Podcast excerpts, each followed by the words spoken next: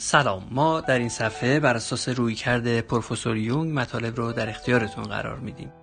یک سری درس گفتار هست درباره بندناف عاطفی مادر و پسر و آلودگی بین مادر و پسر در رابطهشون که اینها رو در چند بخش در اختیارتون می‌گذاریم اگر فکر می‌کنید که این مطالب می‌تونه برای شما مفید باشه یا برای دیگران مفید واقع بشه لطف می‌کنید که براشون ارسال بکنید. با هم میشنویم.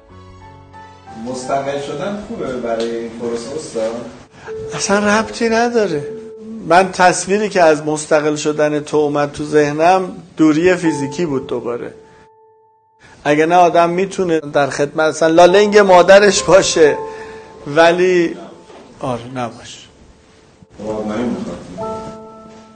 فاهمینه یعنی واقعا مادرت باشه. مادری که شوهر داره مثلا مال یه مرد دیگه است که اون مرد بابامه.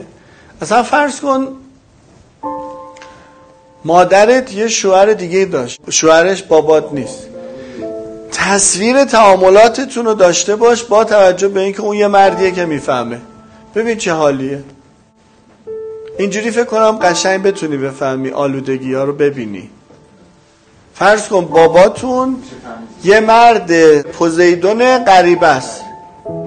شوهر مامانت. نه باباته. بعد بررسی کن ببین مثلا الان من تو این خونم یعنی چی؟ دیدیش؟ آها. یا مثلا الان میرم مثلا مامانم داره غذا درست می‌کنه نمی‌دونم ماچش می‌کنم یا دستم می‌زنم سرشون نشه میگم فلان. ببین مثلا اون, اون آقاه چجوری نگات می‌کنه؟